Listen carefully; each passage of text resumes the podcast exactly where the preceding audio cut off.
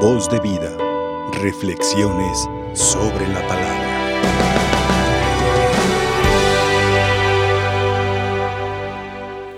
Hoy la palabra del Señor nos enseña sobre la vida y sobre la muerte.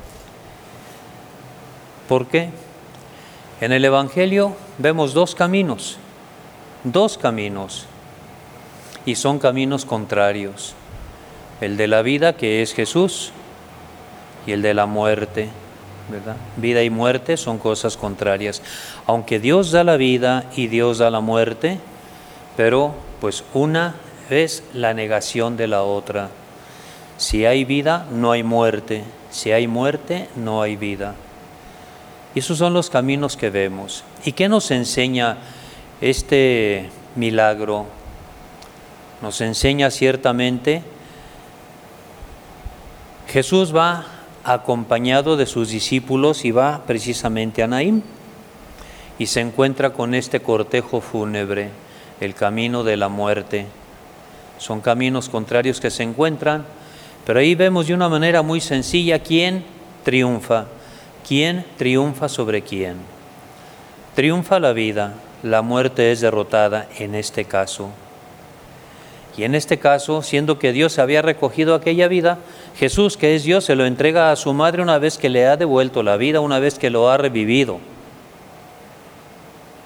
Pero vemos también otro pequeño detalle.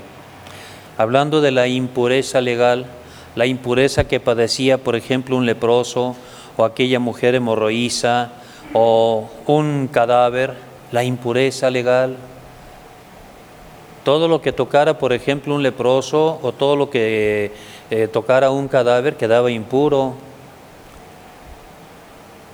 El leproso, cuando se acerca a Jesús, le dice, Señor, si quieres puedes curarme. Jesús toca al leproso. No es que esté desviando el tema, estoy hablando de vida y muerte, pero también estoy hablando de la impureza. Jesús toca al leproso.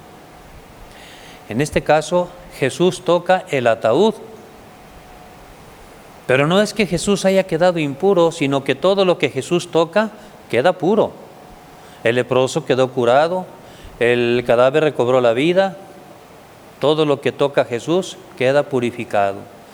Si nosotros nos dejamos tocar de Jesús con su gracia, quedamos purificados. Y para esto pues necesitamos la reconciliación y necesitamos estar a favor de la vida, porque si estamos a favor de la vida, estamos de acuerdo con Jesús, quien está a favor de la muerte, ya sea que le dé veneración llamando la Santa Muerte, o ya sea quien promueve, por ejemplo, en estos días que aqueja a México, ¿verdad?, la despenalización del aborto, quienes lo han hecho están en contra de la vida y podrán tener, tener, poner muchos miles de pretextos, que porque se trata de alguien que todavía no es persona antes de las 12 semanas. Podrán poner muchísimos argumentos, pero sinceramente el aborto es el peor de los crímenes. Digan lo que digan quienes lo favorecen, digan lo que digan los grupos feministas, digan lo que diga quien sea, los eh, legisladores, digan lo que digan. El aborto es el peor de los asesinatos y el aborto está a favor de la cultura de la muerte por eso nosotros tenemos que intensificar nuestra oración. Si el Señor Jesús en este ejemplo, en, este, en esta narración en el Evangelio de San Lucas, eh, eh, Jesús nos está enseñando que tiene poder sobre la muerte. Y no es este el único caso. Los casos como aquella pequeñita de 12 años, hija de un señor llamado Jairo, o el caso de su amigo Lázaro, son casos donde Jesús muestra que tiene poder y Él es el del poder. El hombre no es quien para atribuirse poderes que no le corresponden, porque siempre ha habido la tentación desde la creación, la tentación, la propuesta demoníaca, serán como dioses, conocedores del bien y del mal. Y el hombre se cree que lo sabe todo porque ya conoce el bien y porque ya conoce el mal, y por eso se siente como Dios pero ha perdido demasiado la conciencia del pecado cuando precisamente está despenalizando algo que en la ley de Dios es un pecado, porque dice el quinto mandamiento muy claramente, no matarás. Si las leyes humanas castigan a aquella persona que atenta en contra de la vida de quien puede correr, huir para esconderse, puede gritar, puede defenderse, puede pedir auxilio, si las leyes humanas castigan a una persona que agrede así a un prójimo, ¿cómo es posible que despenalice el peor de los asesinatos? Un pequeño que en el vientre de su madre, que debiera ser el sitio más seguro para una vida humana, no tiene cómo gritar, no tiene a dónde huir, no tiene cómo defenderse. Y como si fuera un campo de concentración ese vientre materno para eliminar a esa persona a quien Dios le ha infundido la vida y que es una persona completamente diferente al padre que lo engendra, a la madre que lo concibe. Y por eso, ¿verdad? Es eh, pues eh, necesarísimo que nosotros elevemos nuestra oración a Dios. Estamos pidiendo por nuestra patria y dice la oración que haya caminos de paz, de progreso, de tranquilidad, pero una nación afortunadamente no es toda la gente, no es todo el pueblo, porque hay muchos que estamos a favor de la vida y estamos en contra de ese asesinato. Estamos en contra de la cultura de la muerte. Hay muchos que estamos en este, en este papel.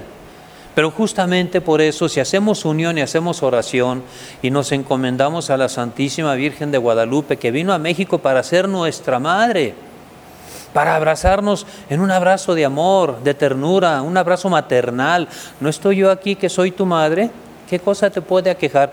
Si nos eh, agobia en todo caso el dolor porque se ha despenalizado el aborto, entonces recurrir a nuestra Madre Santísima, yo creo que sí se puede, que hagamos oración y que pidamos a Dios constantemente para que esta despenalización de marcha atrás y se respete la vida desde el primer instante de su concepción, porque desde ese momento hay una persona en el vientre materno. Dígase lo que se diga, es una persona.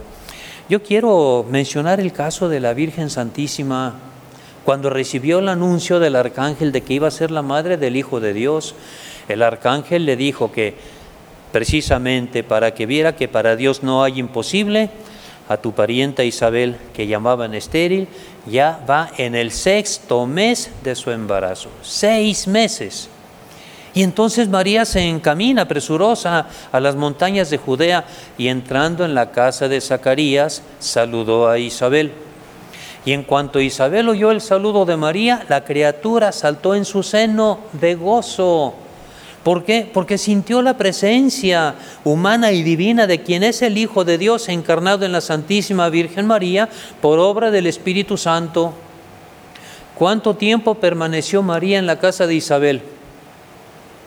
Doce semanas. Son tres meses, son doce semanas. Aquellos que dicen que antes de las 12 semanas que lo que hay en el vientre de la mujer no es persona, pues caramba, aquí la Sagrada Escritura nos está hablando de una persona, sí, humana y divina, la segunda persona de la Santísima Trinidad, pero persona. ¿Cuánto tiempo tenía María de haber concebido a Jesús cuando fue a visitar a su prima? Unas cuantas horas porque desde el primer instante empezó a ver una persona en el vientre purísimo de la Virgen María, en su naturaleza humana también. Doce semanas permaneció María con Isabel y después regresó a su casa. Estuvo así para atenderla, ¿verdad? ¿Por qué? Porque son seis meses más tres, son nueve meses. Tres meses que María estuvo en la casa de Isabel y luego regresó a su casa, también para recibir ella a su hijo en sus brazos para darlo a luz. Entonces yo creo que esto es un argumento más que suficiente para que estemos completamente convencidos de que desde el primer instante de la concepción de un nuevo ser es una persona. No es un simplemente producto. Y no se trata entonces de utilizar una terminología completamente engañosa, interrupción del embarazo. Hoy en la mañana celebrando la misa allá en mi parroquia con las personas, yo les hablé al respecto y les dije, es que no es lo mismo una interrupción que una eliminación. ¿Cuántas veces, por ejemplo, estamos quizá viendo la televisión, quizá haciendo alguna tarea, con la luz encendida, con el servicio de energía eléctrica utilizándolo, ¿verdad? Y de repente se apagó la luz, se apagó el televisor, en fin, quedamos a oscuras. ¿Qué sucedió? Se interrumpió el servicio de energía eléctrica. Al rato se encienden las luces y, vuelve a funcionar todo, ¿verdad? Se reanudó el servicio de energía eléctrica. Yo pregunto, si estamos hablando, o si se habla, no estamos hablando, se habla de interrupción del embarazo, ¿cuándo se reanuda ese embarazo? ¿Cuándo se reanuda? Para aquellos que les gusta utilizar esa terminología engañosa, mentirosa, falaz. Algo que muchas también aprovechan, muchas personas, para, según tranquilizar su conciencia. Pero invariablemente toda persona que practica el aborto, si es una mamá, habrá expulsado a su bebé de su vientre antes del tiempo eh, señalado para darlo a luz de una manera natural. Lo habrá sacado de su vientre pero de su conciencia nunca logra sacarlo. Invariablemente, sin excepción alguna, de su conciencia nunca logra sacarlo. Hoy que se ha despenalizado el aborto, si había abortos clandestinos y con temor al castigo, ahora será impune. Y yo opino, opino, que aquellos legisladores, ¿verdad?, que determinaron tal eh, barbaridad, opino que se han convertido ya en autores intelectuales de todos esos abortos que ya sin temor alguno se van a practicar. Son autores intelectuales. ¿Y qué van a responder a Dios el día que tengan que comparecer ante Él? El arrepentimiento, bueno, pero el arrepentimiento implica el resarcir el daño provocado. Pues Ayer escuchábamos a San Pablo que decía a su discípulo Timoteo en la primera lectura de la misa, te ruego ante todo que se hagan oraciones, especialmente por las autoridades, especialmente, y bueno, para no hablar de memoria, aquí lo tengo a la mano, se hagan oraciones, plegarias, súplicas y acciones de gracias por todos los hombres, y en particular por los jefes de Estado y las demás autoridades, para que podamos llevar una vida tranquila y en paz, lo mismo que le pedimos a Dios en la oración colecta de esta misa, entregada a Dios y respetable en todo sentido. Y esto es bueno y agradable a Dios nuestro Salvador. ¿Por qué? Él quiere que todos los hombres se salven y todos lleguen al conocimiento de la verdad. Todos. Dios lo quiere. ¿Quién no quiere que los hombres se salven del demonio? Y por eso el demonio inspira todas esas barbaridades. Y por eso sigue proponiendo al hombre la tentación de querer ser como Dios. Y el hombre quiere determinar las cosas como si fuera Dios, porque el hombre se siente Dios. Pero el hombre no es Dios, es imagen y semejanza de Dios. Y siendo imagen y semejanza de Dios, entonces tiene que adaptarse al proyecto de Dios. Dios quiere que todos los hombres se salven y lleguen al conocimiento de la verdad. Si Dios lo quiere, ¿por qué nos vamos a oponer a su voluntad? En todo caso, adaptarnos a la ley de Dios, a las obras de misericordia, el proyecto de las bienaventuranzas, ser limpios de corazón, ser misericordiosos, trabajar por la justicia y por la paz. Desde hace muchísimo tiempo, ¿verdad?